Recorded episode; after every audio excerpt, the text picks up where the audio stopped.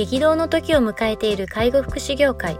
ポッドキャスト介護福祉ビジネススクール松田光一のトップオブローカル。大手外資系アパレル会社のトップセールスマンから介護福祉事業経営者に転身した松田光一がこれからの介護福祉経営に求められるものについてお伝えしていきます。既存事業がうまくいかなくなってきた。今後の事業展開が不安などのお悩みを抱えている経営者の方。異業種から介護福祉業界への参入を考えている経営者の方。これからどんどん事業を拡大していこうと考えている経営者の方。など介護福祉ビジネスの入門から応用までさまざまなステージの方に楽しんでいただける番組です。こんにちは。ナビゲーターの松本真二です。ポッドキャスト介護福祉ビジネススクール松田光一のトップオブローカルトップオブローカルとは介護福祉業において地域に密着し地域に愛されることで地域のナンバーワンになることです。松田さん本日よろしくお願いします。よろしくお願いします。はい。今日はですねご質問いただいておりますので、えっと、いきたいと思います。えー、っとちょっとこうおな深刻とは言わないですけどちょっとこうシリアスな内容になっておりますが、はい、ちょっとご紹介します。えっと、はじめまして、えっと、住宅型有老老人ホームで働いているものです。介護職で働いて約2年になります。日々懸命に利用者様をケアしておりますが、どんなにお世話してもいつかは見取らなくてはいけないという事実がとても重いですと。私はこれまでお一人の方を見取りしました。その時非常に辛く立ち直れでは立ち直れないのではないかと思うぐらいでしたと。その方は元気な時からケアさせていただいており、思い入れが大きい方だったので、見取り後は大きな喪失感がありました。ベテランの介護職や看護職に相談すると慣れるからというのですが本当にそのような慣れが来るのかまた人の死に慣れてしまっていいのかと疑問にも思います、えー、これから介護職を続ける限りお見取りをしていくことにはなると思いますがお見取りに対して心がついていくか不安です。お見取り後の喪失後にどう向き合ったらよいでしょうかと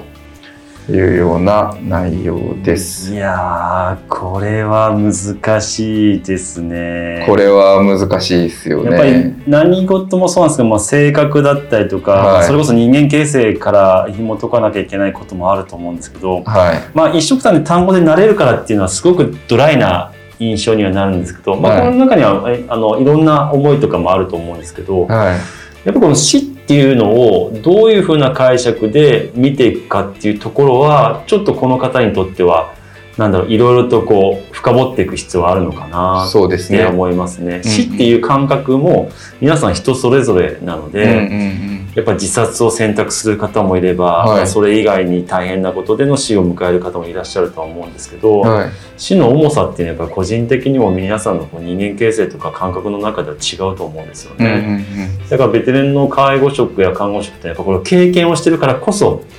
一言で慣れるっていう形ですけども慣れていく中でもそのプロセスが同じように感覚を持ってた人はいっぱいいると思うんですよね。そうですねだからこそその元気なところから見ていたっていう喪失感はもちろん一定の理解はしますけどもこの介護職を選択していてこの住宅療あの有料老人ホームで看取りを見ているような施設にいるっていう意味っていうのをもう一度考えるべきかもしれないですよね。そうですね。そういった上で向き合っていく。やっぱりこうか軽い気持ちで向き合うっていう仕事ではないってことはまずやっぱりこう入り口として持たなきゃいけないし、はい、そこに対してやっぱりこれからも1回2回と多く増えていく経験をどう考えて受け解くか。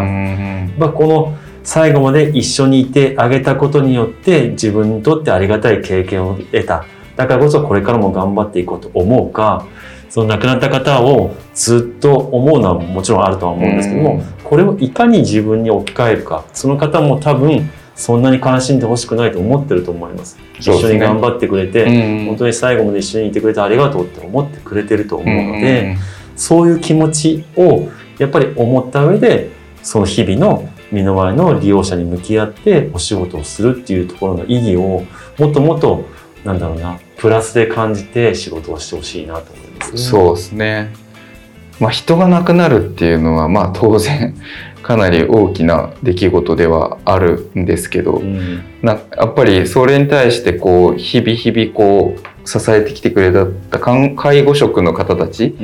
に対して、うん、なんていうんですかなんかずっと重荷を背負ってほしいなんて当然ご本人も思ってないでしょうし。そうですね。家族も絶対に思ってないですよね。思ってないと思いますね、うん。僕クリニックいると今僕クリニック勤めてて年間260件以上お見取りしてるんですけど。すごい。そうですね。でもなんか僕もお見取りの場に何か何回か同席させてもらったことがあったんですけど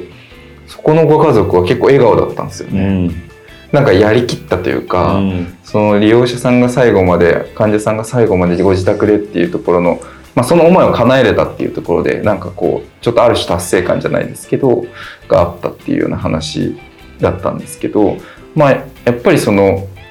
人は絶対なくなるものではあるので、まあ、そこのプロセスをいかにこう寄り添えるかっていうところがまあきっと第一なんだろうなっていうのはそれ見て思ってでそれで寄り添っていってちゃんと最後まで支えてあげたっていうことはあのでお亡くになるってことは悲しいことではありますけど不幸なことではないので、うん。うん、なのでやっぱそそこの、まあ、理理解というかそこの捉え方っていうのはちょっとこうなれるって言って人たちはなんかそういう場面をいっぱい見てきてるのかなっていうのもちょっと思ったりもしましたけどね。うん、そうですね、うん、この私たちがやっぱりこう日々接している、まあえーと、選択しているこの医療介護福祉って他の方とは違って本当に他人の人生に介入できる唯一の仕事だと思うんですよね。そ、ねうん、その方のまあえっと、看取りまで行く上での何年か一緒に生活させてもらう一緒に関わらせてもらうっていうところの、うん大きな意義っていうのをやっぱりしっかりと感じるべきですし、はい、先ほども言ったように大きな喪失感はもちろんありますがそこは別にこうなんだろう目をつむ必要はないと思います。まあ、落ち込むんだと落ち込むでいいとは思うんですけどただ落ち込み方としてもやっぱり悲しいという気持ちであって、うんうん、その人がずっと悲しいでほしいなんていうことは絶対思ってないってことはやっぱりしっかりあの胸に刻んでほしいなと思います、ね、そうですね。結構施設のお見取りってやっぱ増えてきててあのそもそもやっぱり地域包括ケアシステムで住み慣れたような場所でまあなくなるっていう、まあ、そういう体制を今ところ整えてるんで、うん、実際増えてきてるんですよね。うん、で前データを見たところだとえっと本当に自宅とか施設でなくなってて全体の多分20%切ってるぐらいだったんですけど、うん、ほぼ病院ですね。で今やっと20%弱ぐらいまで来たのかな、うん、でやっぱ施設の見取りって増えてて、うん、で施設見取りをするってなるとやっぱりえっと、そういうこう心的な負担感っていうのは、うん、結構やっぱりスタッフさんにはあるっていうのはよく聞いててでなんかそれこそ施設見取りのための研修作ろうと思って実は僕プログラム作ったことあるんですよ。でそれでどういうそのプロセスを理解していくっていうどういうことを学んでいく必要があるかっていうのをやってたんですけど。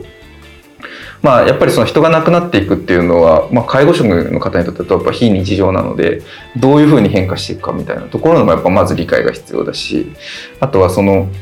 結局お見取りっていうところっていうのはその結局誰にでもやってくるよねと。うん、でやっぱどうしても死に過剰に反応的になってしまうんですけど、うん、やっぱそうではなくて残された人生にどう寄り添っていけるかっていうところにフォーカスをする。そこに注目するっていうことがやっぱ大事だよねっていうようなところ。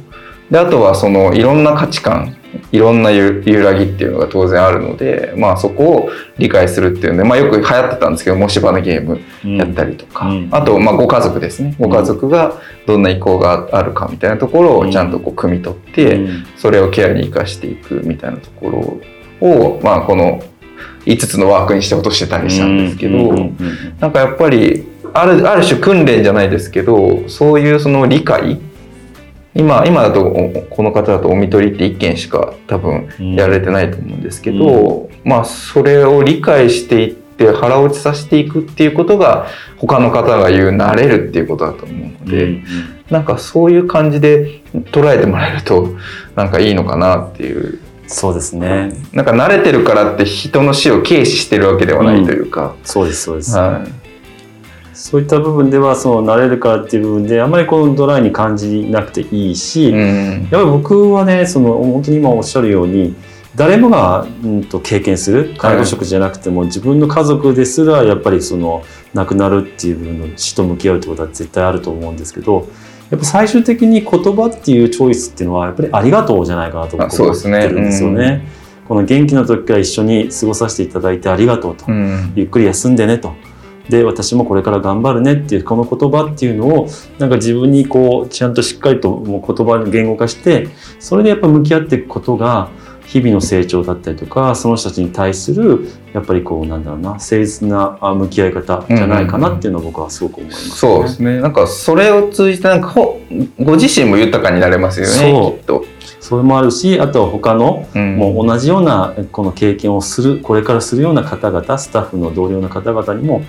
本当伝えていけるし教えていけるっていうような立場であってほしいですよね。なるほどですね確かにそうですね。あとちょっと話変わっちゃうんですけど僕よく介護施設行ってお話聞いたりするとやっぱ結構その看取りの体制が取れてないの介護施設さんとかだと、うん、多いですよねもう管理者の方があのずっと携帯持ってるみたいなで何かあったらもう管理者の方呼ばれるみたいな多分結構多いと思うんですけどそうすると看取り時期ってやっぱりいろいろ状況が結構とかあるんで管理者の人にめちゃくちゃ負担かかるんですよね。やっぱそうするともう管理者の方もういいっすってなっちゃってやめちゃったりとかなんかそういうこう結構組織として結構辛い見取りみたいなのがあるだからプログラムを考えたと、ね、そうですそうです、うん、なんでやっぱその今お一人目っていうことでしたけどやっぱりこう世の中的にも住み慣れたところで最後まで死にたいっていう人はもう5割以上なんですよね。でもそれを支える基盤が今までなかったんですけど、うん、それがやっとその介護施設でなくなるとかご自宅でなくなるっていうところをまあ支える医療みたいなとかあと介護っても出てきたのでそうするとこうどんどんどんどんご自宅とか施設見取りっていうのが増えていくはずなのでなんかそうすると今度はこう組織体としてどう見取れるかっていうことになってくると思うので、うん、こういうそのメンタル的なところも当然そうですしあとはその施設としても体制としても、まあ、今2年目ということなので今後上になってくるとそういうこともちょっと考えながらこうやっていくっていうことになっていくのかなっていうのはそう思います、ね、そうですね、やっぱりその、えっと、見取りをするっていう環境っていうのはあんまり、まあ、その経営者の方々に言えるとするとやっぱ軽視してほしくないですよね。ね。やっぱ重度化していくことが施設にとっては利益を生むってことイコール見取りをしなきゃいけないってなると介護スタッフの負担感が増えるってことだから、ね、やっぱ組織としてチームとしていかにそれを向き合っていけるかっていうようなちゃんとしたルールもしくはやっぱりその成長できるような環境を作るっていうのも、まあ、管理者やあの経営者の方責任者の方っていうのは絶対必要じゃないかなと思います、ね、そうですね。ありがとうございます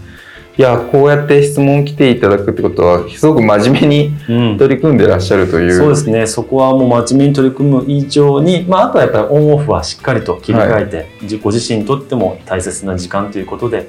あのプライベートもしっかりと充実させてほしいなと思いますね。はい、ありがとうございます。では本日は以上とさせていただきます。ありがとうございました。